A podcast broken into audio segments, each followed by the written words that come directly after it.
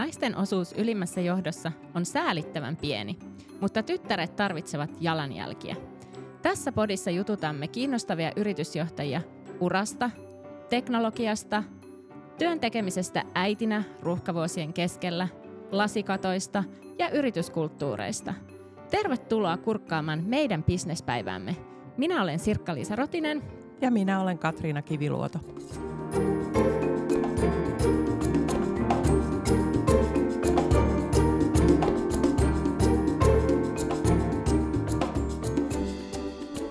Miten sä pidät huolta sun omasta hyvinvoinnista, Katriina? No mä koitan syödä monipuolisesti, nukkua seitsemän ja puoli tuntia yössä sekä harrastaa säännöllisesti monipuolista liikuntaa.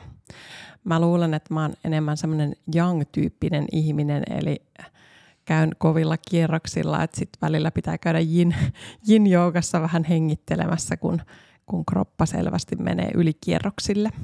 Aina en tosin tässä näissä terveellisissä tavoissa onnistu, mutta jotenkin olen sisäistänyt sen, että näin yritän toimia aina kun se on mahdollista. Joo. Mä yritän itse asiassa nukkua kahdeksan tuntia yössä, en kyllä siinä valitettavasti aina onnistu. Ja sitten itse asiassa viime vuosina mä oon löytänyt avannossa käymisen ja se rauhoittaa mua ihan todella paljon ja, ja mä nautin siitä ihan mielettömästi. Mutta se, missä mä en ole vielä hyvä, ja se on mulle ihan supervaikeeta, niin on pelkästään, että mä olen paikallani. Mites Katriina, sulla onnistuuko vaan pelkästään oleminen? No mä oon siinä kyllä todella huono, että huomaan, että lomillakin on parempi lähteä vaan johonkin muualle. Että sit kun mä oon kotona, niin mä keksin kaikenlaista tekemistä, että mä en jotenkin siellä välttämättä pysty lepäämään.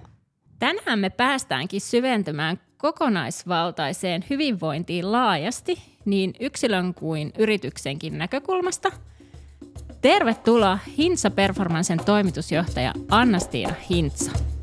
Kiitos, tosi kiva olla täällä. Aloitetaan näillä meidän Lightning Round-kysymyksillä ja mä kysyisinkin sulta ensiksi, että jos pitäisi valita aivan toinen ammatti, niin mikä se olisi? Sukelluksen opettaja ja joogaohjaaja. Mulla on itse asiassa, kun mä aloitin konsulttina, niin mä varmistin, että mulla on plan B. Mä opiskelin sukelluksen opettajaksi ja joogaohjaajaksi. Se oli mun plan B edelleen. Ehdikö sä harrastaa näitä? En. minkä sä sitten koet olevan supervoimasi ja minkä uuden supervoiman ottaisit, jos saisit? Empatia. Empatia on mun supervoima. Ja toi on vaikea. Ää, olisi ihan kiva saa ennustaa. Ainakin tässä maailmantilanteessa. Tässä maailmantilanteessa olisi, olisi kyllä aika mainos. Voi saatte siis soitella sulle muutaman kerran, jos sulla olisi se no, supervoima. Se on totta. Siinä voi olla tämmöisiä pieniä downsideja siinä supervoimassa myös. Varmaan sama kuin lääkäreillä, että aina kaikki soittaa. Aika Mun lapsella on tämmöinen antibioottikuuri. Lääkärit ja lakimiehet. Joo, jep. Yes. Mikä sitten on ollut sun uran kasvattavin hetki? Mun täytyy sanoa, että mun ekat yteet ne oli, ne oli mun uran niin kuin vaikein ja kasvattavin hetki. Se oli semmoinen kohta, missä ää, joutui tekemään vaikeita päätöksiä ja käyttämään sitä empatiasupervoimaa samalla. Se oli, se oli mun uran kasvattavin hetki. Oliko se empatiasupervoima siinä myös niin kuin tavallaan tuntuuko se jotenkin vielä raskaammalta, kun pysty niin se, se oli raskaampaa, mutta sitten taas toisaalta mä oon sitä mieltä, että jos YT ei tunnu johtajasta raskalta, niin jotain on mennyt pieleen. Ihan totta. Ja kyllä mun mielestä tuntuu siis, eh, vaikka jos ihan YT, niin aina kun joutuu tekemään vaikeita päätöksiä, mitkä liittyy ihmisiin, niin kyllä ne on aina raskaita, ei niihin koskaan totu. Ei, ei niihin sille ei koskaan totu, eikä mun mielestä kuulukaan tottua, että ne on raskaita päätöksiä syystä. Ja sitten jos ihmis, ihmisiin liittyvät päätökset alkaa tuntua niin kuin liukuhihnalta, niin mun mielestä me menetetään jotain siitä, mitä, mitä on olla hyvä johtaja. Jep, ja sitten voi tosiaan kysyä, että onko siinä vaiheessa oikeassa paikassa enää. Nimenomaan. Yes. Mitä se sitten vaatii, että murtaa lasikaton? Äärettömän hyvän tukiverkosta. Kyllä mä väitän, niin kuin, että, että mä en, mä en olisi tässä ilman mun miestä. Mä en olisi tässä ilman mun tukiverkostoa, niin kuin laajempaa tukiverkostoa, mentoreita, ystäviä, perhettä. Ja joo, äärettömän hyvän tukiverkosta. Joo, mä allekirjoitan tuon. Mä just totesin, että totta kai puolisolla on iso merkitys, mutta mulla esimerkiksi mun äiti on just kyllä näin. ihan ehdottomasti yksi ihminen oman urani takana. Ja ilman häntä niin olisi tosi vaikea tehdä monia asioita. Allekirjoitan tuon. Mitä neuvoja sä sit antaisit nuoremmalle itsellesi? älä ota sitä niin vakavasti. tota, joo, ja älä ota sitä niin vakavasti ja ehkä, ehkä mä, olisin, mä olisin voinut hidastaa vähän. Mulla oli jotenkin hirveä niin kuin, meno päällä lähtien yliopistosta ja ekat, ekat vuodet ja niin, joo, ää, ois, olisin voinut hidastaa vähän, nauttia siitä hetkestä ja matkasta, eikä vaan miettiä sitä niin, niin kuin päämäärää jos se yhtään lohduttaa, niin sä et ole ainoa, joka on vastannut näin. Että varmaan monella tällaisella tavalla, joka on toimitusjohtajaksi päätynyt, niin on, on ollut semmoinen päämäärä ja sitä, sen eteen on tehty töitä. Ja, ja ei siinä ei ole mitään vikaa, mutta tavallaan muistuttaa itseensä siitä, että hei, tämä matkakin on oikeasti aika, aika makea. Jeps. Ja aina ei tarvitse olla ihan niin kiire kuin meillä nuorena tosiaan on. Nimenomaan. Tota, hei, jos mennään tähän aihepiiriin, niin haluaisitko sä kertoa lisää Hintsa Performanssin missiosta? Joo. Ähm, meidän missio on auttaa ihmisiä elämään parempaa elämää ja sitä kautta suoriutumaan paremmin. Meidän isä, joka perusti tämän firman, puhuu paljon siitä, miten hyvin ähm, menestys on hyvinvoinnin sivutuote. Ja se on semmoinen, mihin me edelleen vahvasti uskotaan. Ja jos mä mietin tavallaan mun omaa roolia, niin meidän Fajahan aloitti tämän firman rakentamisen tosi vahvasti urheilijoiden parissa ja F1. Ähm, me ollaan siitä laajennettu, kun mä tulin mukaan, niin meillä alkoi oikeastaan tämmöinen, niin kuin, miten, me, miten me käännetään nämä opit yritysjohtajille. Ja sitten nyt mä näen tämän meidän seuraavan vaiheen tai tämän vaiheen, missä me nyt ollaan enemmän siinä, että, että miten me tuoda, miten me jalkautetaan tämän läpi koko organisaation jo jopa isommin. Yes. Ähm, missä vaiheessa susta tuli Hintsan toimitusjohtaja? Ää, 2019. Miltä se tuntuu ottaa tämmöinen loikka? Tätä, se oli itse asiassa aika luonnollinen kohta varmaan. Et mähän, mä aloitin Hintsalla, mm, okei, okay, mä aloitin Hintsalla ekat, ekat treeninkämpit, mitä mä verin, oli joskus 2000-luvun puolivälissä. Mä olin silloin tosi nuori. Hintsa oli silloin kolme ihmistä, myself included. Ähm, se oli hyvin erinäköistä toimintaa. se oli hyvin erinäköistä toimintaa. Ähm, sen jälkeen äh, menin tein, tein niin kuin omia juttuja, opiskelin, olin töissä konsultoinnissa ja ää, kun mä aloitin Hintsala uudestaan, se oli 2016 ja niin kuin täyspäiväisesti. Meidän iso oli silloin jo sairastunut, mutta mä en aloittanut toimarina. Et mä kävin itse asiassa läpi varmaan, nyt mä en muista montako eri roolia ja funktioita. Mä verin meidän valmentajia, mä verin meidän palvelubisnestä, mä olin COOna, mä vedin meidän niin kuin corporate business linjaa – ja sitten itse asiassa vasta sen jälkeen musta tuli toimitusjohtaja, että mä sain niin kuin käydä läpi oikeastaan kaikki funktiot sportista niin kuin devaukseen. Ähm, ja se oli, se oli ihan äärettömän hyvä koulu, koska silloin, silloin mä en hypännyt, eikä mun kollegatkaan joutuneet niin kuin ottamaan vastaan jotain, jotain tuntematonta, vaan me oltiin niin kuin opittu. Mulla oli ehtinyt muodostua niin kuin oikeastaan sen corporate business linjan aikana tosi niin kuin johtoryhmä, johon mä luotin ja jotka luotti muhun – ja se niin kuin loikka itsessään ei enää tuntunut ehkä loikalta, vaan että se oli, ähm, se oli itse asiassa aika luonnollinen askel siinä vaiheessa.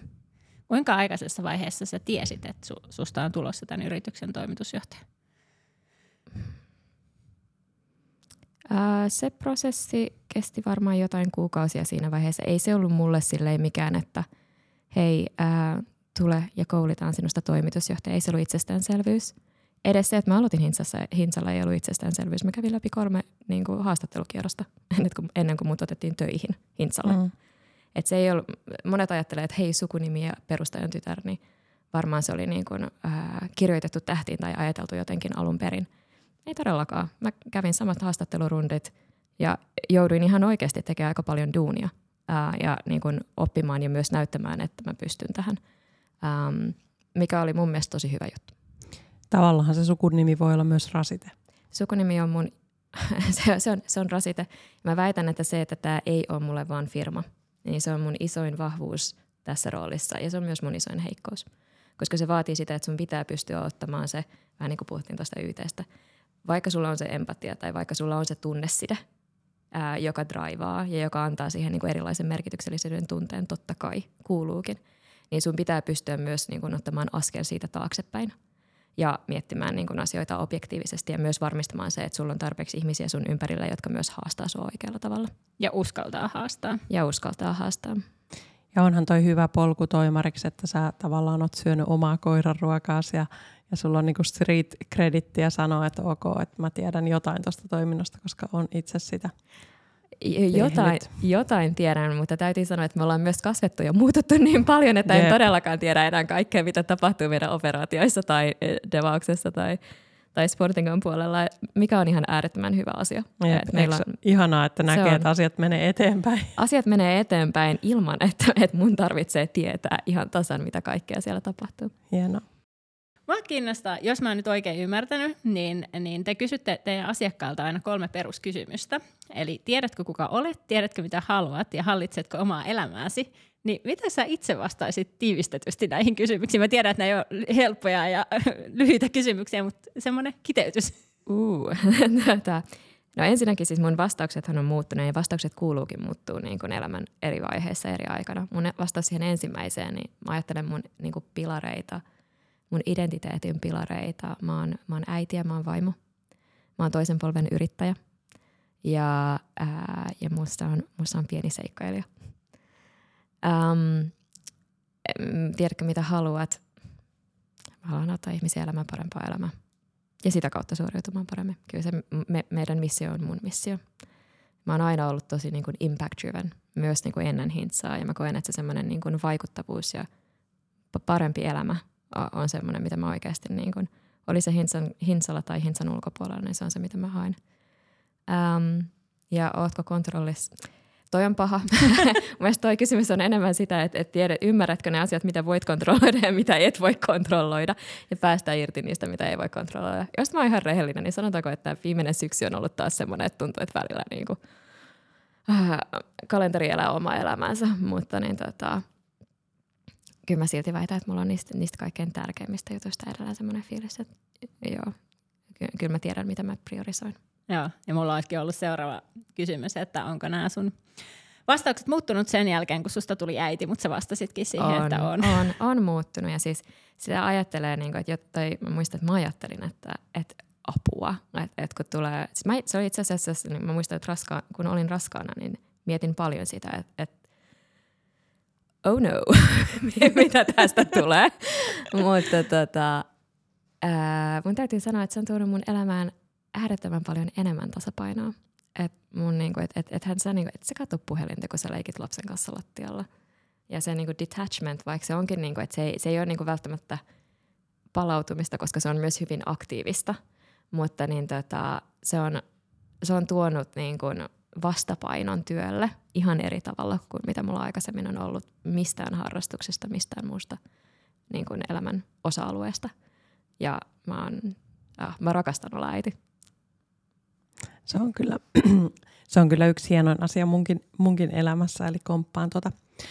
tuota äh, aikanaan on lukenut äh, sun isän kirjoittaman kirjan ja ja tota, ajattelin, että jos on kuulijoita, jotka eivät ole sitä lukenut, niin haluatko kiteyttää, että et, et mikä on tämä Hintsan hyvinvointimalli ja mihin se perustuu? Äh, Hintsan hyvinvointimalli perustuu niin kokonaisvaltaisen hyvinvoinnin käsitteeseen. Me aika usein, kun me mietitään hyvinvointia, niin me ajatellaan sitä aluetta, jossa meillä sattuu olemaan joko ongelmia tai jossa meillä on jotain tavoitteita mietit hyvinvointia, niin sä voit keskittyä joko uneen tai sä keskityt fyysiseen aktiivisuuteen tai ei edes fyysiseen, vaan kestävyysliikuntaan tai, tai ää, joillekin se on niinku ravinto ja jotkut dietit. Ää, me katsotaan hyvinvointia aina kokonaisuutena. Kaikki osa-alueet vaikuttaa toisiinsa ja usein niin kuin oireet tai, tai tavoitteetkin, ää, niin ne ratkaisut saattaa löytyä muualta. Eli me katsotaan sekä fyysistä että henkistä hyvinvointia kokonaisuutena. Siihen liittyy kuusi eri osa-aluetta. Meillä on fyysinen aktiivisuus, ravinto, henkinen energia, yleinen terveys, biomekaniikka ja uni ja palautuminen. Ja näiden kaikkien, sä voit kuvitella niin kuin ympyrän, jossa nämä kaikki alueet liittyy toisiinsa. mä itse olen ekonomisti taustalta, niin mä ajattelen sitä niin kuin funktiona tai, funktiona tai niin kuin kertolaskuna ennemmin kuin yhteenlaskuna. Eli jos joku alue sakkaa, niin se oikeasti se aiheuttaa niin kuin – tämmöisen ähm, uh, Kerrannais- kerrannaisefektin. Kiitos. Meinas tulla englanniksi. Kiitos tästä. Um, Finglismi sallitaan Finglish, myös täällä. Voi ei. Mä yritän hirveästi pitäytyä pois siitä, mutta se on aika vaikeaa. Um, ja sitten tässä keskellä on, mitä me kutsutaan ytimeksi, joka on just nämä kolme kysymystä, mitä säkin kysyit. Ja se ydin on oikeasti se, mistä se kaikki alkaa, mikä on se sun niin kuin, me nähdään, että se on myös se avain sellaisen kestävän käyttäytymisen muutokseen.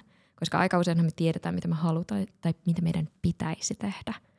Mutta sen niin kuin toteuttaminen on paljon haastavampaa. Ja me lähdetään siitä, että se ydin, ydin ja nuo kysymykset ja niihin vastaaminen, sen määrittäminen, että miksi mä oikeasti haluan vaikka voida paremmin, niin se on oikeastaan se, mikä, mistä, mistä aloitetaan. Mitä sä sitten ajattelet, että, että mikä käytännössä, kun oot ollut valmentamassa itsekin, niin mikä on ollut noista osa-alueista keskimääräisesti se haastavin toteuttaa ihmisille? Mut kysytään tosi, tosi usein. Ja siis mä haluan tehdä nyt ensinnäkin, mä teen erotuksen siitä, että mä en valmenna. Meillä on oikeasti valmentajia, ja, joilla on, me, meidän intake on 6 prossaa. Ja me ollaan hyvin, hyvin valikoivia siitä, ketkä meille tulee valmentajaksi. Meidän valmentajilla täytyy olla akateeminen tausta ja ää, ihan merkittävä määrä työkokemusta, vuosien työkokemus ennen kuin ne tulee Hinsa-valmentajaksi ja Hinsa-sertifiointiohjelmaan. Ja esimerkiksi mun akateeminen tausta ei riittäisi meille. Mulla, mulla ei ole relevanttia akateemista taustaa tähän niin kuin valmentavaan. Joten mä mm, on tästä aika tarkka sen takia, että, että valmentajia on aika paljon yeah. erilaisia. Se ei, ole, se ei ole suojattu nimike. Um, mutta kun kysyit tota, niin siis toki mä teen, teen paljon niin kuin analytiikkaa meidän datasta, teen, teen paljon niin kuin workshopia meidän asiakkaiden kanssa enemmän niin kuin ehkä bisnesperspektiivistä tai hyvinvointi- ja business, business-kulmalla. Ja kyllä siinä näkyy, niin kuin, on tiettyjä trendejä. Ähm, Covidin aikana ehkä niin kuin, ö, liikunta nousi enemmän, uni ja palautuminen ja henkinen energia on semmoisia, jotka niin kuin ehkä teemoina tyypillisesti nousee, mutta ei ole vaan yhtä se on niin henkilökohtaista ja se on niin yksilöllistä, että et en, mä en voi sanoa, niin kuin, että yksi näistä osa-alueista yli kaikkien muiden. Mitä kun sä avasit noin kaikki termit ja osa-alueet, niin siellä oli biomekaniikka. Ha. Niin tota, haluaisit sä avata sitä, että jos ei se sinänsä terminä aukea kuulijoilla, niin mitä se sisältää? Bio, biomekaniikka on meidän, ää, kyky, meidän kropan kyky liikkua ja toimia niin kuin se on tarkoitettu on niin kuin yksinkertaisuudessa. biomekaniikan osa-alueen ekspertti on esimerkiksi fyssarit. Se on mielestäni ehkä helpoin tapa niin kuin ymmärtää, mitä se on. Um, ja miksi, meitä kysytään tosi usein, että minkä takia se ei ole vain fyysisen aktiivisuuden alla, että miksi se on niin kuin erillinen osa-alue.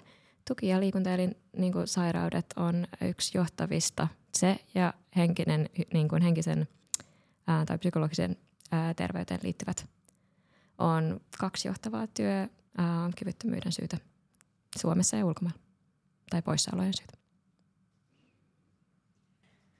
Sä oot varmaan niin kuin nähnyt tosiaan monenlaisia asiakkaita ja muita, niin onko sulla niin kuin mitään kokemusta jakaa, että mikä yhdistää erityisesti naisjohtajia, että mitkä teemat niin kuin tästä? Toi on hyvä kysymys ja meillä niin tota, mun pitää ensin tehdä kaviaatti, että, että harmillisen, vielä harmillisen vähän meidän niin kuin asiakaskunnasta johtajatasolla on naisia. Ihan niin kuin se on, se on niin tähän alustuksena semmoinen, minkä eteen itsekin yritän tehdä töitä. Ähm, ja miksi me varmaan olemme myös täällä. Kyllä. Mutta niin tota, ähm, ehkä yksi semmoinen, mikä niin on jännä, että me katsotaan niin kuin sekä objektiivisia että subjektiivisia mittareita niin kuin hyvinvointiin liittyen ja myös niin kuin, ä, suorituskyvyn arviointiin liittyen. Ja tota, ä, aika tyypillisesti, meillä on ollut muutamia semmoisia keissejä, missä meillä on esimerkiksi niin kuin naisryhmä – ja me ollaan oltu tosi niin kuin yllättyneitä siitä, että, että itse asiassa naisryhmä arvioi oman hyvinvointinsa systemaattisesti alle miesten. Me ollaan aika kriittisiä itsellemme. Ja se on ehkä semmoinen, mikä niin kuin nä- se näkyy niissä subjektiivisissa, ei objektiivisissa, mutta subjektiivisissa mittareissa. Ja se on niin kuin ehkä yksi selkeimmistä eroista miesten ja naisten välillä. Muutenhan ongelmat niin kuin johtajatasolla ei se kato sukupuolta – ne, se, on, niin kuin, se on unta, se on kalenterin hallintaa, se on, niin kuin, että mihin sä saat liikunnan mahdutettua.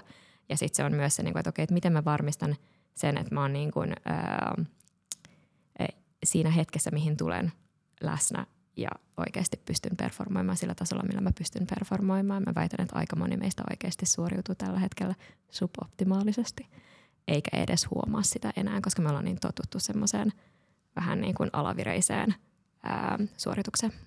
Ja se on mun mielestä pelottavaa.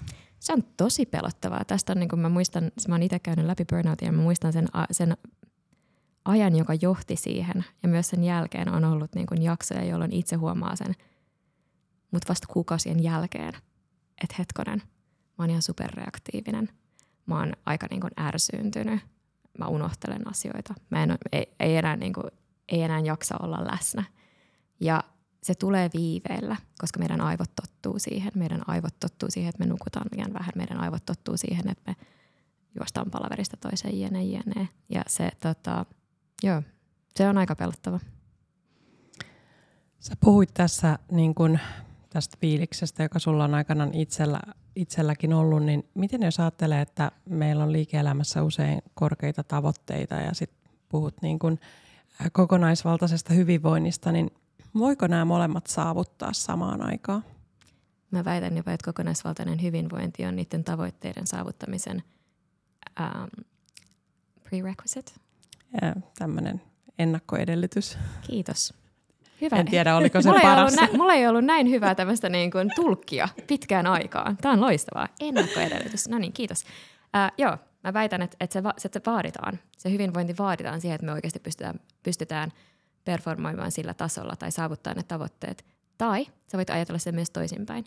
Se on ennakkoedellytys sille, että me ei jouduta maksamaan siitä tavoitteiden saavuttamisesta niin korkeata hintaa mikä on toinen tapa ajatella sitä. Koska mä väitän, että aika moni johtaja on myös tottunut siihen, että okei, me kiivetään, me kiivetään, me kiivetään. Me, meillä on niin kuin, että jatkuvasti se, se maalihan liikkuu koko ajan eteenpäin myös. Mm. Ei sulla, niin kuin, sulla hirveän, hirveän harva johtaja, jonka kanssa me sparraan, kokee, että hei, nyt mä oon saavuttanut mun, mun tavoitteet. Vaan ei, sä katsot heti seuraavaan kvartaaliin. Ja se, se semmoinen, se on aika, aika tota, se on aika raskasta. Ja mä väitän ihan oikeasti, että et jos, sä et, jos sä et halua kysyä sitä kysymystä, että että okei, että voisinko mä, niin kun, äh, voisinko mä itse asiassa, jos suoriutua vielä, vielä paremmin, niin kysy se kysymys, että voisinko mä maksaa tästä suorituksesta vähän pienemmän hinnan. Oman terveyteni, omien ihmissuhteiteni. Mikä se sitten onkaan, mikä sulla oikeasti merkitsee työn ulkopuolella.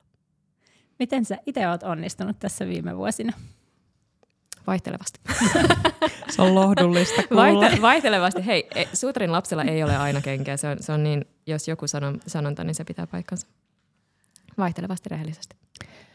No jos ajattelet, niin kun, äh, että et kuvasit, että ensiksi Hintsa syntyi huippuurheilijoille ja F1 ja nyt olette mennyt tavallaan yritysjohtajia ja siitä sitten kokonaisvaltaisesti haluatte mennä organisaatioon, niin miten sä kiteyttäisit sen, että jos olet nykypäivän ajatustyöläisenä ja kohtaat kaikki nämä niin kuin henkisen puolen haasteet, niin, niin mitä sä voisit oppia huippuurheilijalta? Mitä sun mielestä siinä on samaa? Tämä on hyvä kysymys. Ähm, huippuurheiluissa mun niinku yksi käsite, mitä mä kaikkein eniten ehkä niinku käytän, on superkompensaatio, joka siis tarkoittaa käytännössä sitä, että kun me treenataan, me rikotaan lihasta. Ja lihaksen kehittyminen tapahtuu vain palautuessa. Ja mun mielestä se niinku polarisaatio intensiteetin välillä on semmoinen, mikä me ollaan unohdettu työelämässä. Me treenataan vähän koko ajan, meidän palautumisjaksot ei ole tarpeeksi pitkiä, mikä tarkoittaa, että me ei ikinä päästä siihen niin kuin, ää, meidän ää, aloitustasolle. Me ei palaututa edes siihen, eikä me varsinkaan kehitetä sitä sen aloitustason yli, mikä on superkompensaatiota. Me voitaisiin tehdä näin. Siis haasteethan kehittää meitä. Stressi itsessään ei ole negatiivinen asia. Se on luonnollinen reaktio. Ja me jopa niin me tarvitaan stressiä, että me päästään niin tiettyä haastetta, että me päästään siihen flow että me opitaan uusia asioita, että me saavutetaan uusia asioita. Ja se haaste, mikä mun mielestä nykytyöelämässä on, että me ollaan vähän niin kuin jatkuvasti siinä semmoisella, että jos katsottaisiin urheilijoiden, ne jatkuvasti treenaisi vähän niin kuin keskitasolla missään vaiheessa niin kuin, tai keskiintensiteetillä, missään vaiheessa ei palauduta. Sä pääse siihen korkeaseen intensiteettiin, koska sulla ei ole voimavaroja. Etkä se ikinä anna itsellesi aikaa palautua ja kehittyä. Kehitys tapahtuu palautuessa. Ja mun mielestä se niin kuin semmoinen intensiteettien polarisaatio on semmoinen, mikä puuttuu työelämästä tällä hetkellä aika pitkälti. Niin, ja on se vähän haastavaa, että niin kuin ihmiskroppa on rakennettu sillä, että siinä ei ole mitään semmoista katkasinta, että kun sä, kello tulee 16 ja sä oot vetänyt niin kuin super, super kovaa päivää, niin sitten että sä saisit sen tota, superkompensaation päälle ja palautumisen alkuun, että se on niin kuin monimutkainen prosessi. Se on monimutkainen prosessi, mutta kyllä siihenkin on olemassa itse asiassa, on olemassa sekä tutkimustietoa että sit ihan niin kuin käytännön juttuja, mitä sä voit tehdä. Et tiedähän on niin kuin identifioinut neljä eri palautumisen moodia tai tapaa. Yksi niistä on ihan niin kuin Netflix and chill. Ihan oikeasti. Ei, ei niinku, mun mielestä siitäkään ei pidä, nyt kun, varsinkin nyt kun tulee joululomat, ei pidä potea huonoa omaa tuntea siitä. Ihan oikeasti.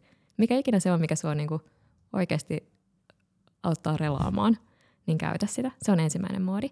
Ja sitten mieti sitä, että onko sulla joku tapa niinku kääntää se semmoinen passiivinen palautuminen aktiiviseksi. Mä käytän aika usein esimerkkiä. Pari vuotta sitten oli Queen's Gambit, katoitteko sitä? Semmoinen Netflix-sarja yep. äh, Shakista. Um, se on Netflixin Queen's Gambit kattominen olisi niinku passiivista. Shakin pelaaminen olisi aktiivista palautumista. Eli jollain tavalla niinku haastaminen, kognitiivinen haastaminen, joka ei liity sun duuniin. Sitten sulla on uh, detachment tai irtautuminen. Ja toi linkittyy siihen, mitä sanoin, niin että kello tulee 16. Mä en muuten tunne yhtään johtajaa, joka lopettaa duuninpäivän kello neljä, mutta side note. Tämä on cliché. Cliché. Uh, ihan, ihan kiva ajatus, uh, mutta niin tota, mikä ikinä se onkaan, milloin sä, sä lopetat. Mulla se on ihan rehellisesti kello kuusi. Se on se, kello kuusi mä otan mun pojan ja me aloitetaan meidän iltarutiinit. Ja se on mulle semmoinen, niin että se on hard stop. Mutta se myös tarkoittaa sitä, että ennen sitä, kun mä ot, niin kuin, koputan meidän maku, niin kuin pojan makkarin oveen, niin mä otan hetken ja mä mietin, kuka on se ihminen, joka mä haluan olla tämän oven toisella puolella. Ja se on kysymys, mikä on tulee niin automaationa ennen kuin mä avaan sen oven. Ja mun mielestä tavallaan sen, että sä mietit itsellesi, mitkä ne on ne rutiinit, mitkä ne on ne semmoiset niin markkerit, mitkä auttaa sua vähän niin kuin switchaamaan yhdestä moodista toiseen. Mikä, mikä on se, mikä auttaa sua irtautumaan? Onko se kävely, niin kuin tiedät sä korttelin ympäri? Onko se joku musa, mitä sä kuuntelet? Onko se joku, uh, I don't know, ihmisillä on eri juttuja. Mä tiedän yhden asiakkaan, joka niin kuin tyyliin, että sillä on tärkeää, että se laittaa läppärin kiinni ja pois näkyvistä. Um, mikä ikinä se onkaan, mikä auttaa sua irtautumaan, niin rakentaa siihen oikeasti niin rutiinin. Ja sitten viimeinen on itse asiassa kontrollin tunne. Palaa siihen ekaan kysymykseen, mitä kysyit, tai yhteen niistä kolmesta kysymyksestä. Se, että meillä on niin kuin, mä kysyn tätä aika usein etenkin, ja etenkin äideillä on vaikea vastata tähän. Kuinka usein sä käytät aikaa sellaiseen, mikä on oikeasti vaan sulle? Kuinka usein sä saat päättää, miten sä käytät sun vapaa-ajan? Me ollaan aika, aika monesti siinä, että me tehdään työaika menee töissä – vapaa-aika menee harrastuksessa ja, ja, tai lasten harrastuksessa ja muussa. Kuinka usein sulla jää niin kuin oikeasti aikaa sille, tai sä voit itse päättää, mitä sä oikeasti haluat tehdä. Uh, se voi myös tarkoittaa, se päätös voi myös olla, että sä haluat viettää aikaa sun lasten kanssa, that's, that's totally fine. Mutta se pitää lähteä siitä, että sulla on itsellä niin kuin fiilis, uh, fiilis siitä, että sinä teet sen päätöksen sinulle. Niin, useinhan se on, että – että äitinä ja toimarina niin on koko ajan jonkun toisen palveluksessa. Että Näinpä. pitää olla myös niin kuin itsensä palveluksessa. Jotta sä jaksat olla niiden muiden palveluksessa oikeasti läsnä. Mä näin joskus semmoisen mainoskampanjan, jossa oli päiväkodin joku tämmöinen aita ja päiväkoti ja siinä, siinä oli semmoinen mainoslause, että, että tota, päivän tärkeimpäsi, tärkein tapaamisesi alkaa, alkaa nyt. Niin. niin tota, että se, että ehkä se on se just se transitio, että sä kuvaat siinä itsellesi siinä makuuhuoneen oven edessä, niin se on se sama transitio. asia. Se on se transitio. Ja siis COVIDhan teki siitä transitiosta huomattavasti vaikeamman. Että sehän oli niinku tietyllä tapaa helpompaa silloin, jos me voidaan vaikka tiettekö, kävellä tai istua hetki autossa ennen kuin mennään kotiin tai mikä se onkaan. Semmoinen niinku fyysinen transitio. Autojumi. Autojumi, mutta nyt kun, mut nyt kun niinku duuni on aika usein myös tehdään himasta. Siinä on puolensa ja puolensa. Toisaalta se mahdollistaa sen, että, että esimerkiksi mulle niin kuin pikkula niin kuin ihan ensimmä, ensimmäinen vuosi, mä tein aika paljon töitä kotoa. Ja se oli oikeasti tosi ihanaa, koska mä pystyin olemaan läsnä tietysti lounasajan ja päiväunet ja kaikki muut, mikä oli tosi kiva. Ää, meillä oli lastenhoitaja kotona, mutta, niin tota, mutta siinä on myös se, että se vaikeuttaa sitä irtautumista, koska työt on aina läsnä. Ja mä itse ainakin huomaan, kun jonkun verran teen etätöitä, mutta sitten meillä tulee koululainen kotiin, niin mun on vaikea olla siinä tilanteessa, että kun hän ei ihan ymmärrä, että mä oon siellä etäpalaverissa, hän mm. tarvitsisi äidin, niin miten balansoida tämän välillä? Että mulle itse asiassa on helpompi olla toimistolla ja sitten tehdä se selkeä siirtymä, kun yrittää olla niin kuin sitä molempia niin kuin yhtä aikaa. Se on tosi vaikeaa. Joo, mä oon, oon huomannut ihan täsmälleen saman ja itse asiassa et ole ainoa, joka näin sanoo. Joo, sama homma, että kun on se viisi minuuttia tuota Teams-putken välissä, että sun pitäisi käydä pissalla ja hakea juotavaa ja sitten se lapsi tulee, että mä sain kokea sitä tämmöisen arvosanan, niin miten sä niinku komboot ne kaikki. Että tosi niin. kiva. Voidaanko mennä samaan aikaan, että sä puhut siitä kokeesta ja äiti menee veskiin. Mutta mitä sun mielestäni naisilla on sanottavaa työn ja johtajuuden tulevaisuudesta ja miksi meidän pitäisi kuunnella heitä? Mä väitän, että niin kun, ää, siis johtaminen on ihmisten johtamista. Ja semmoinen niin ihmisläheisyys ja empatia, niin sehän usein yhdistetään nimenomaan naisiin ää, johtajina. Psykologinen turvallisuus on nyt teema, josta tosi monet puhuu. Ja se me nähdään, että on myös niin kuin hyvinvoinnin, työhyvinvoinnin jälleen kerran niin kuin, ää, ennakkovaatimus. Naiset syystä tai toisesta ähm, ehkä hieman useammin äh, ottaa, osaa ottaa, luoda niin kuin inklusiivisen välittävän ilmapiirin. Ähm, tai se on niin kuin aika monessa, monessa, niin kuin, äh, monessa kontekstissa nähty yhtenä naisten supervoimana tai erottavana tekijänä. Ja sitten kyllä mä ihan vaan näitä, et, näen, että et se, et meillä on niin kuin erilaisia perspektiivejä siellä johtoryhmässä ja, ja niin kuin hallituksessa – niin pelkästään sillä on lisäarvo. Ja se ei välttämättä ole pelkästään sukupuoleen liittyvä, vaan, vaan siihen liittyy niin kuin ikä, tausta, jne. Et, et mä niin kuin ehkä itse vähän vierastan nykyään sitä, että me mietitään pelkästään niin sukupuolen kautta tätä. Meillä on esimerkiksi tällä hetkellä hallituksessa, hallituksen nuori jäsen 23V. Ja mä väitän, että siinä on ihan oikeasti arvoa, että me saadaan myös niin kuin, ää, ikäjakaumaa muutettu. Joo, varmasti. Tota, sä tuossa sanoit, että vähän niin kuin, että pitää laittaa ensin happinaamari itselle, että voisit auttaa ja olla, olla asioita muille, niin ää, mitä sun mielestä maailmassa pitäisi muuttua, että johtaminen olisi kestävällä pohjalla? Niin kuin siitä ajatuksesta, että johtajien pitää pitää itsestään huolta, että sitten se johtaminen olisi sitä, mitä tarvitaan me, mun mielestä niin kuin jo, jo, hyvin, hyvän johtajan mallihan on muuttunut viime aikoina. Et sen sijaan, että me ajateltaisiin pelkästään niin kvartaalituloksia, niin hyvältä johtajaltahan vaaditaan nykyään paljon enemmän. Vaaditaan sitä inklusiivisuutta, vaaditaan välittämistä, empatiaa, ää, vaaditaan niin kuin, ää, emotional intelligence ää, kaikissa sen eri muodoissa, vaaditaan laajaa perspektiiviä, vaaditaan luovuutta – ähm, kommunikointia, siis oikeasti kommunikointia, paljon, paljon, paljon kommunikointia eri foorumeissa. Ja kaikki noin on sellaisia, jotka itse asiassa korreloi todella paljon sun hyvinvoinnin kanssa, sekä fyysisen että henkisen kokonaisvaltaisen hyvinvoinnin kanssa. Hyvinvointi on oikeasti, ää, jos katsoo niin kuin mitä World Economic Forum listasi tota, ää, unikkeina, inhimillisinä kyvykkyyksinä – niin puhutaan kompleksista ongelmanratkaisusta, yhteistyöstä tai empatiasta ja luovuudesta. Ja kaikkiin niihin sä tarvitset niin levänneet ja keskittyvät aivot. Ää, jos me ei olla siinä tilassa, niin me ei pystytä noihin.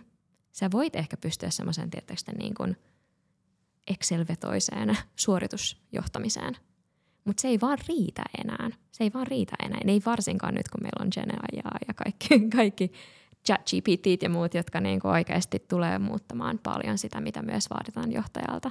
Se, se ei oikeasti enää niin kuin tunne, tai se ei enää edes nyt mun mielestä näytä samalta, mikä tarkoittaa, tarkoittaa sitä, että se niin kuin hyvinvoinnin merkitys, mä näen hyvinvoinnin itse asiassa yhtenä niin kuin johtamistaitona. Et se on samalla lailla kuin, niin kuin johtajille opetaan kommunikaatiota tai suoritusjohtamista tai ää, mitä, se nyt sitten, mitä, mitä nyt opetetaankaan, ää, niin mun mielestä hyvinvointi on oikeasti, ja hyvinvoinnin johtaminen on johtamistaito. Se, se ei ole pelkästään happinaamerin laittamista omalle kohdalleen, vaan myös sitä, että miten mä johdan mun tiimiä ja mun organisaatiota niin, että ne voi hyvin ja pystyy myös siihen maksima, niin kuin optimiin suoritukseen. Ää, siinä on, on, on paljon myös sitä, että miten sä tunnistat esimerkiksi, että sun työntekijä on ää, lipsumassa sinne niin kuin – stressikäyrän väärälle puolelle, niin kuin kroonisen stressiin, strainiin, kriisiin, burnouttiin, ää, mitkä on semmoiset ennakko, en, ennakkosignaalit, sekä mulle itselleni että mun omalla niin kuin, tiimilläni, että heidän alaisillaan.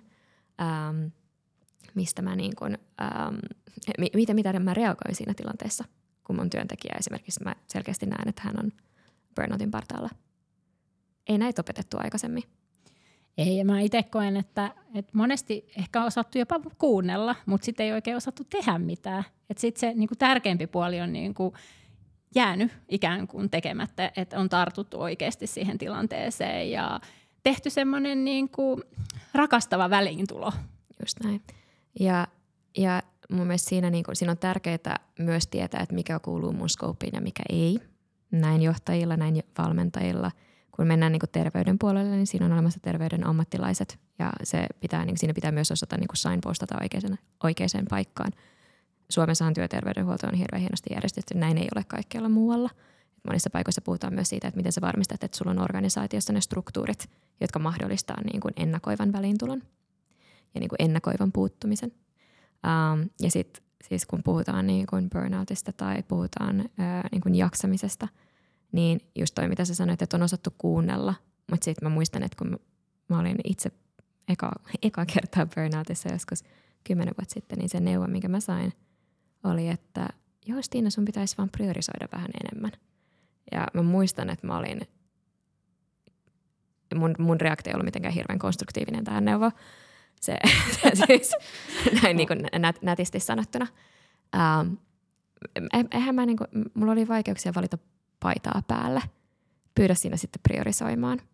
Se, mikä olisi auttanut mua, olisi ollut, että mun, hen, tämä henkilö olisi istunut mun kanssa alas, katsonut sitä mun to-do-listaa ja sanonut, että, että nämä seitsemän asiaa jätä tekemättä. Nämä kaksi tehdään yhdessä, ton yhden sä voit tehdä. Niin ja varmaan ehkä, että nyt sä ihan muutaman viikon vaan lepäät ja sun ei tarvitse murehtia yhtään mistään asioista. Ja mä oon tosi pahoillani, että sä oot joutunut tämmöiseen että tilanteeseen. Että ollaan tässä tilanteessa ja, ja myöskin tavallaan sitä, että ymmärtää oikeasti, että mitkä ne on ne juurisyyt. Uh, jaksaminen on myös kokonaisuus. Se ei, kaikki jaksaminen ei johdu siitä, että töissä on raskasta, vaan se on meille, ei meillä ole niinku, vaikka puhutaan irtautumista ennen sitä, kun you know, uh, tullaan kotiin tai – vietetään aikaa perheen kanssa, niin silti ei meillä ole niin toista paristoa, mihin me vaihdetaan, tai akkua, mihin me vaihdetaan siinä vaiheessa, kun työpäivä loppuu, vaan se on ennemminkin, ennemminkin niin, että meidän pitää varmistaa, että meillä on energiaa vielä siinä kohtaa. Ja sitten taas toisinpäin.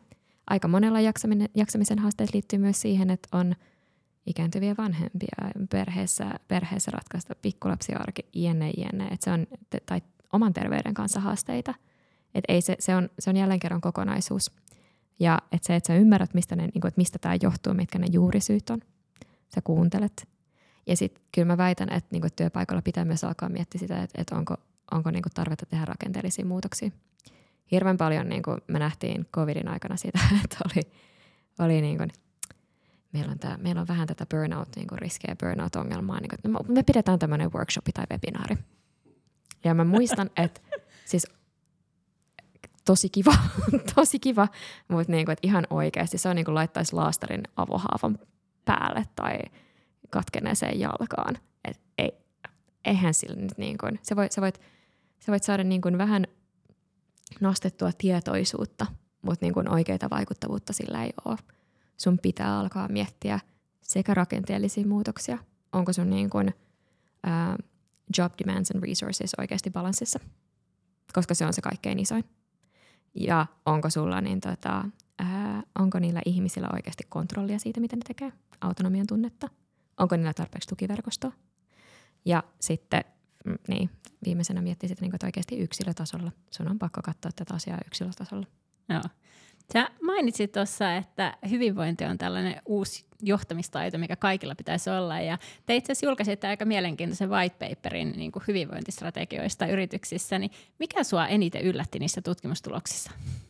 Uh, hyvä kysymys. Tätä, joo, mä, mä oon pitkään itse asiassa miettinyt sitä, että mun mielestä niin kun, kun me katsotaan strategiaa, niin ää, me aika usein ollaan niin kun jotenkin ajateltu hyvinvointia semmoisena jonain, ää, tässä on tämä meidän HR-kampanja, ää, mitä, niinku, mikä on jälleen kerran ihan kiva, mutta mun mielestä meidän pitää liikkua siitä eteenpäin. Hyvinvointi on oikeasti, pitäisi nähdä siis johtamistaitona ja se pitäisi nähdä sellaisena niin yhtenä edellytyksenä yritykselle päästä tavoitteisiinsa niin value driverina. Miten tämä, ja miettii sitä niin oikeasti, miten tämä, miten hyvinvointi kontribuoi meidän arvon luontiin ja lupaukseen. Ää, on se niin kuin ihmisten kautta tai, ää, tai siis se on ihmisten kautta joka tapauksessa, mutta ää, esimerkkeinä niin me tehdään töitä. Ää, itse asiassa Fortumin kanssa he on ihan referenssiasiakas ja he tässä white paperissakin puhuvat siitä, että hyvinvointi nähdään heillä osana turvallisuutta. Heillä on ydinvoimaloita, jossa hyvinvointi on osa turvallisuutta. Se on aika tärkeää, että nämä insinöörit, jotka operoivat niitä, niin ei ole, ei ole ihan hirveässä univajeessa. Um, ja sitten taas uh, Rekit, joka oli toinen organisaatio, jota me katsottiin tässä, niin uh, heille hyvinvointi on hirveän iso osa niin kuin, uh, talent developmentia ja uh, sitä, että he saa oikeat tyypit töihin – yhdessä konsulttifirmassa se on ö, osa niin kuin diversity, equity, inclusion. Miten varmistetaan, että meillä on tarpeeksi naispartnereita ja niin, tota, ö, vähemmistön edustajia partnereita. Tota, mikä mua eniten yllätti, mä en tiedä oliko se yllätys, mutta se oli ehkä semmoinen, niin kuin, että mikä yllätti ja harmitti. Lähes 70 prosenttia yrityksessä on, että tämä on tosi tärkeä prioriteetti meille. Tämä on tosi iso juttu me nähdään, että on niin kuin, ja se on, se on linjassa kaiken kanssa, mitä me ollaan nähty aikaisemmin. Covidin jälkeen tapahtui joku muutos siinä, että miten esimerkiksi toimitusjohtajat näkee hyvinvoinnin edistämisen ää, niin kuin kakkosprioriteettina heti niin kuin reskillingin jälkeen. Ja tota, se, oli, se oli positiivinen. Negatiivista oli se, että, että alle 30 prossaa oli miettinyt, mikä, mikä pläni meillä oli. Niin alle 30 prossaa oli sellaisia, että olisi oikeasti joku pläni tähän. Tai saatika resursseja. Ja siinä on aika iso niin kuin gappi, että mitä me sanotaan versus miten se oikeasti jalkautuu käytäntöön. Ollaanko me oikeasti mietitty sitä, että miten tämä niin kuin tapahtuu ei yksittäisenä interventiona tai ei yksittäisenä niin kuin kampanjana, vaan miten me vaikka integroidaan tämä osaksi meidän johtamiskoulutusta – miten me integroidaan tämä osaksi meidän onboardingia, miten tämä näkyy meidän niin kuin, ää, projekteissa vaikka, miten me staffataan, miten me skoupataan, jne. Et mun mielestä siinä on, niin kuin, siinä on vielä aika paljon tekemistä, että me saadaan se puheista käytäntöön. Puhuit, puhuit tuossa raportissakin, että, että niin kuin COVID nosti tämän hyvinvoinnin niin kuin prioriteeteissa kakkoseksi – toimareilla, niin, niin jos ajattelet, että, että muistaakseni siinä raportissa mainittiin tämmöinen kuin permacrisis, eli, eli aina tulee niin kuin kriisiä toisen perään, perään, niin mitä sun mielestä maailmassa nyt tällä hetkellä on ne asiat tässä post-covid-maailmassa, jotka haastaa tällä hetkellä eniten tätä hyvinvointia? Niin kuin permacrisis ja polycrisis. Ja per, niin kuin, eli eli niin kuin on vähän sitä, että kun saa pään pinnalle, niin tulee jo seuraava aalto. Ja semmoinenhan fiilis aika monella on ollut jo aika pitkään. Ja se itsessään on ehkä mun mielestä kaikki, yksi kaikkein isoin haaste. Tosi moni meistä on operoinut vähän niin kuin semmoisella oranssilla vyöhykkeellä, jos punainen on kriisi, niin oranssilla vyöhykkeellä jo aika monta vuotta. Ja jos ajattelet, että covidin niin kuin alkuvaiheessa firmathan niin kuin, firma, niin employee engagementhan parani, koska firmat sai niin kuin ihmiset – me kaikki oltiin samassa veneessä ja siinä tuli vähän semmoinen niin boosti siitä, että hei, nyt tehdään yhdessä, me selvitään tästä. Maailmanlaajuinen kriisi, me selvitään tästä. Mutta sitten se kriisi vaan jatkuu ja jatkuu ja jatkuu. Sitten tuli uusia kriisejä. Uh, cost of living crisis on ihan, ihan massiivinen. Niin, niin se, sehän vaikuttaa kaikkiin. Uh, puhut, puhumattakaan siitä, että niinku perusturvallisuuden tunne on järkkynyt varsinkin Euroopassa. Jenkeissä, missä meillä on niin kuin aika paljon ää, myös toimintaa, ää, niin polarisaatio, niin kuin yhteiskunnan polarisaatiohan näkyy vielä enemmän kuin Euroopassa. Se, noi kaikki yhteensä vaikuttaa. Ja ehkä kaikkein, is- ja, ja sitten tietenkin niin kuin, ihan oikeasti jos katsoo, niin monilla on ihan aito huoli siitä, että hei, miten meidän planeetta kestää. Ää, miten me oikeasti, miltä, miltä tämä näyttää meidän lapsille – ja varsinkin nuorilla ja nuorilla työntekijöillä, nuorilla aikuisilla toi korostuu. Joten semmoinen niin kuin ahdistus tulevaisuudesta, perusturvallisuuden tunteen puute ää, ja sitten vaan se fakta, että tätä on vain jatkunut niin pitkään.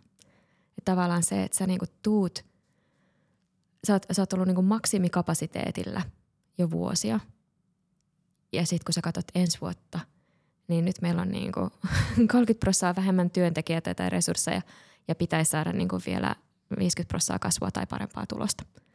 Niin se, se yhtälö alkaa vaan olla tosi, tosi raskas. Ja se on, se on mun mielestä ehkä niin kuin hyvinvoinnin kannalta yksi isompi haasteita. Miten sitten yritykset voi taklaa tota? Että on tosi niin kuin, mielenkiintoista. Mä tunnistan tuon, että meiltä vaaditaan koko ajan enemmän ja enemmän ja sitten missä vaiheessa meiltä vaan loppuu kyky niin kuin, tehdä enemmän. Ja jokaisella tulee se seinä vastaan jossain kohtaa. Ja tämä ehkä tulee siihen, missä kohtaa me puhuttiin siitä, niin kuin, että mitkä, ja hei, me tehdään tätä Hintsalla myös.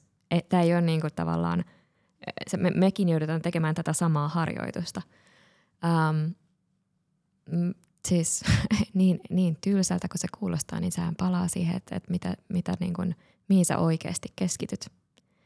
Mitkä ne on ne oikeat uh, prioriteetit. Ja prioriteetteja ei voi olla 17, vaan ihan, no me tehtiin viime viikolla tämmöinen Kill Your Darlings-harjoitus, jossa, jossa siis ihan oikeasti kaikki, kaikki listas niin kuin omat, niin kuin, hei näitä kaikkea me ollaan tekemässä – sitten niitä katsotaan, että mikä on niiden impacti, mikä on niiden kustannus. Ja ne, jotka ei pääse sinne top-kvartaaliin, niin sorry, rukseja päällä. Tosi ikävä, tosi ikävää, koska monet niistä on sellaisia hankkeita, mitkä on niin kuin lähellä sydäntä. Mutta tässä vaiheessa, jotta, se, jotta sulla riittää kapasiteettia tehdä ne, milloin on oikeasti väliä, ja tähän on, tämä on johtajan tehtävä tai johtajien tehtävä miettiä, niin sun, sun pitää myös pystyä päästämään irti niistä omista kullan, kullan, kullan nupuista, jotka ei tarkoita, että ei tehtäisi koskaan, mutta ei tehnyt nyt. No. Sä mainitsitkin, että tekin joudutte miettimään näitä, niin, niin onko teillä sitten tämä hyvinvointi niin integroitu osaksi teidän strategiaa niin kuin Hintsalla ja Miten se näkyy käytännössä muuten kuin, että tapetaan näitä kullannuppuja? tapetaan kullannuppuja. Mä en tiedä, onko tämä niin kuin kill, kill your darlings kuulostaa paremmalta englanniksi kuin suomeksi ehkä. Tota, um, me tehdään ää, meidän hyvinvointi niin kuin mittaus säännöllisin väliajoin, eli siis työ, niin kuin työ, työhyvinvointikysely säännöllisin, säännöllisin väliajoin. Ja meillä oli esimerkiksi nyt syksyllä viimeinen, jossa me kartoitettiin koko organisaation hyvinvointi kartoitettiin sitä niin kuin eri ryhmittäin, eri tiimeittäin.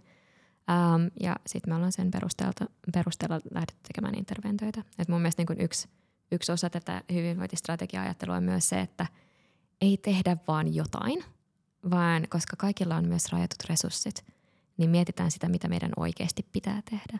Onko meidän haasteet niin kuin, ähm, mihin meidän, meidän työntekijöiden haasteet tällä hetkellä oikeasti liittyy, mihin elementtiin tai mihin teemaan, ää, ja sitten lähteä taklaamaan niitä. Onko jotain tiimejä, jotka on ehkä enemmän ää, veden alla kuin toiset.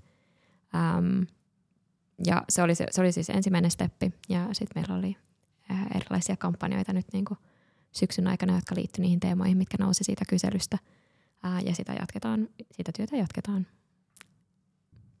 mitä sä ajattelisit, että voisi olla tämmöisiä mittareita, jolla sitten näitä hyvinvointiasioita voitaisiin mitata? Se on hyvä kysymys ja niitähän niin kuin, tämä on alue, joka on ollut aika yksi, yksi hyvinvoinnin niin kuin haasteita teemana on ollut se, että se on, sitä pidetään hyvin usein vähän semmoisena niin pehmeänä tai fluffina ja sitten on vaikea saada kiinni. Ja niin kauan kun sitä on vaikea mitata tai laittaa niin kuin kvartaaliraporttiin, niin niin kauan se häviää jonnekin, koska se ei ole siinä fokuksessa me, käytetään, niin kuin, me käytetään hyvinvoinnista ihan balance scorecard-ajattelu.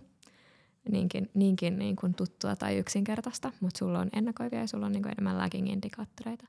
Se, mitä me katsotaan, on ää, niin kuin ennakoivista mittareista aktiviteetti ja engagement. Kuinka paljon ihmiset käyttää esimerkiksi hyvinvointiin liittyviä palveluita, resonoiko ne?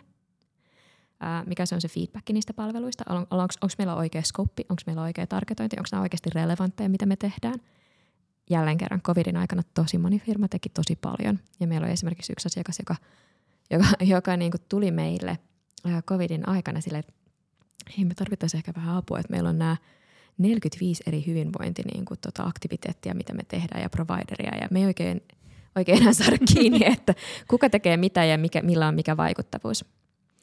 Um, joten se ensimmäinen, ensimmäinen on niinku tavallaan sen aktiviteetin ja participationin mittaaminen. Sen jälkeen katsotaan niinku yksilö, vaikuttavuutta yksilötasolla. Siinä voi olla sekä subjektiivisia että objektiivisia mittareita. Ähm, eli katsotaan niinku ihan jälleen kerran kyselyiden perusteella, että mikä on ollut muutos. Ootko saanut, o, miten sä, sä oot saavuttanut sun tavoitteet. Me katsotaan tämmöistä gas-mittaria, goal attainment scalea. Me katsotaan sitä, että oot tehnyt positiivisia sun terveyteen vaikuttavia muutoksia. Ähm, ja sitten mun mielestä se kaikkein tärkein ehkä, mikä usein puuttuvana niin jää puuttuvaksi linkiksi, on se, että miten tämä vaikuttaa niin yritystasolla. Ja se vaatii sen, että sä kysyt yrityksenä ensin sen kysymyksen, että onko tämä relevanttia, investoidaanko me tähän sen takia, että tämä on kriittistä meidän työntekijöiden turvallisuudelle, investoidaanko me tähän sen takia, että on kriittistä meidän you know, potilasturvallisuudelle, onko tämä niin kuin asiakastyytyväisyyteen linkkaavaa vai katsotaanko me enemmän sitä, että me halutaan pienentää meidän burnout-riskiä tai turnoveria tai työntekijöiden pysyvyyttä tai, tai parantaa meidän niin kuin rekrytointia mikä, mikä on se mittari, mihin tämä oikeasti niin kuin linkkaa ja mikä on meille relevantti. Ja sitten sen mittaaminen siinä samassa scorecardissa niin, että se tulee oikeasti näkyväksi. Koska muuten, sä, muuten sulle jää se, se linkki, millä on oikeasti sitten myös vaikutusta niihin sun taloudellisiin mittareihin, koska joo, kyllä mä näen, että tämä on, tää on ihan oikeasti, tämä on jälleen, tää on, tää on, tässä on kyse kilpailukyvystä. Ja se on, se on mulle semmoinen asia, niin kuin, että minkä mä toivoisin, että muuttuu, kun tämä ei ole sen, tai sä et investoi hyvinvointiin sen takia, että sä haluat olla hyvä työnantaja. Sä investoit sen takia, että se on kriittistä sun kilpailukyvylle tulevaisuudessa. Nyt ja tulevaisuudessa. Jep. Mä olisin vielä halunnut tässä loppuun kysyä, että mikä on ollut sun suurin oivallus tai oppi omassa johtamisessa viimeisen 12 kuukauden aikana?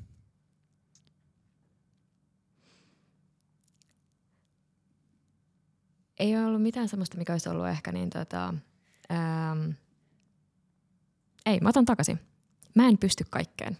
on ollut kaikkein, kaikkein tota isoin, isoin ehkä oppi. Mulla oli tota, viime keväänä itse asiassa tilanne, jossa samanaikaisesti ää, mulla oli mun CO äitiyslomalla, mun coaching-vetäjä ää, opintovapaalla ja sitten mun myyntijohtaja vaihtui. ja mä jostain syystä kuvittelin, että eihän tässä mitään. Mä voin ottaa kaikki nämä. Kyllä mä, kyllä mä pärjään hetken aikaa. ei tämä ole pitkä aika. Tämä ei ole pitkä aika. Tämä on vain neljä kuukautta tai, tai kuusi kuukautta tai mitä tämä nyt sitten onkaan. Ja se oli ihan karmea virhe. Koska si, siis ei, ei niinku, ja mä tiedän, että tämä kuulostaa naurettavalta, kun mä sanon tämän, koska niinku, et, et senhän näkee otsalla. tämä, niinku, on niinku täysin, täysin epärealistinen ajatus. Mutta jotenkin sitä ajatteli, että niin, tota, et, et en mä halua kuormittaa muita – ja niin kuin, että, että kyllähän me nyt tämmöinen jakso pärjätään, ei tässä mitään. Ja ei, se, se, ei, se ei todellakaan ollut, niin kuin, se, ei, se ei ollut hyvä päätös, siinä ei oikeasti ollut mitään järkeä. Ähm, se tarkoitti sitä, että mä itse päädyin tilaan, jossa mä olin reaktiivinen, ähm, jossa mä äh, olin, mun supervoimaan empatia. Ja silloin kun mä oon mun eksekuutiomuodissa, mä en ole hirveän empaattinen. Ja se oli semmoinen palaute, minkä mä sain nyt kesällä. Ja se sattui se oikeasti sattu, koska mä, oikeasti, mä, mä näen niin kuin empatian ja välittämisen yhtenä semmoisena määrit, niin kuin piirteenä, joka määrittää mua johtajana ja on ollut niin kuin ihan alusta asti sellainen, mistä mä oon saanut, saanut niin kuin positiivista palautetta, jota mä oon halunnut tietoisesti myös kehittää. Ja sitten, että mulle sanotaan niin kuin toimitusjohtajana, että hei Stiina, sun supervoima on empatia, mutta me ollaan nähty sitä hirveästi viime aikoina. Niin se oli oikeasti aika, aika niin kuin kova palaute. Ja toinen oppi oli se, että, että sitten tästä niin eksekuution muodosta pois pääseminen ja niin irti päästäminen, se vie aikaa. Mä oon, mä oon edelleen, edelleen niin tällä matkalla toivottavasti päässyt niin eteenpäin ja, odotan joululoma ja riisettiä. Mutta niin tota, se vie myös aikaa, että sitä ei pidä aliarvioida, kuinka kauan se, ää, niin kuin, kuinka kauan se palautuminen oikeasti myös ottaa.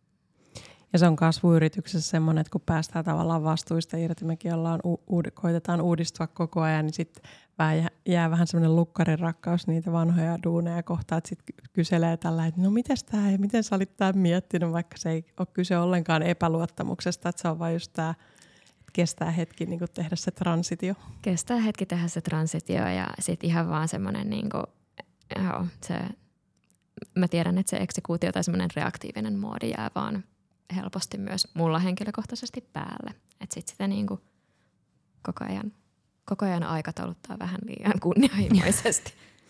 Mä oon ainakin itse saanut tästä keskustelusta paljon ja ajattelin kuunnella tämän jakson vielä Kyllä. uudestaan ja tehdä muistiinpanoja ja miettiä erinäisiä asioita, mutta jos tuolla on kuulolla joku muu, joka sitten on tämmöinen samanlainen lamppu syttynyt päässä kuin mulla, niin, ja haluaa parantaa hyvinvointiaan tämän Hintsan mallin innoittamana, niin miten he voisivat aloittaa sitten matkan kohti tasapainoisempaa elämää?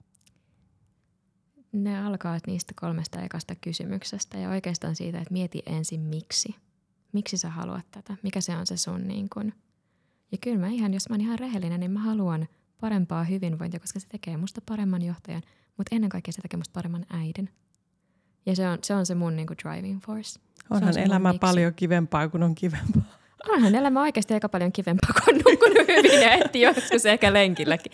Ei vain, mutta ihan tosissaan. Mm.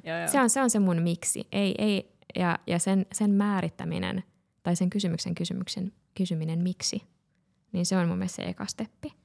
Ja sitten sen jälkeen mä niinku kehotan aina miettimään sitä, että mikä on sulla semmoinen yksi, jos sä mietit sitä mallia, niin se mitä me yritetään identifioida alkuun on, että mikä olisi semmoinen yksi pieni muutos, jolla olisi semmoinen kerrannaisvaikutus kaikki niihin muihin elementteihin, minkä sä voit tehdä. Ja tee sit oikeasti niin helppo, että se on helpompi tehdä kuin jättää tekemättä.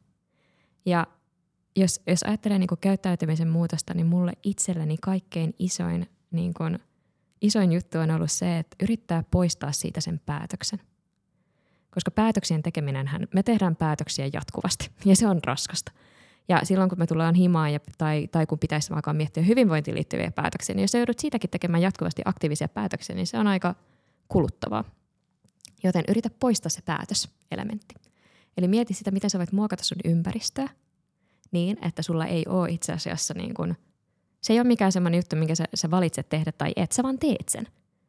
Joten oli se, oli se sitten niin kuin tyyliin ää, jotain tämmöinen, hei hello, yksinkertaisimmillaan niin kuin vesipullon pitäminen pöydällä, mitä teillä nyt tässä on. Mutta siis, niin, miten sä voit muokata sun ympäristöä niin, että se tekee niistä niin kuin hyvistä päätöksistä helpompia tai hyvistä tavoista ja helpompia tehdä. Tai huonoista tavoista vaikeampia tehdä. Ää, mulla on esimerkiksi – kaikki somitilit poistettu ja ää, kryptattu mun salasanat, niin että mä en varmasti pääse niihin käsiksi, koska mä tiedän, että se ei, se ei toimi mulle.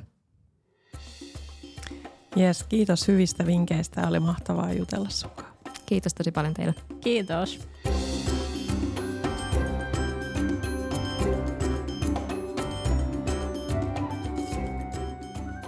No minkälainen bisnespäivä tämä oli, Sirkkis? Mitä me oikein opittiin?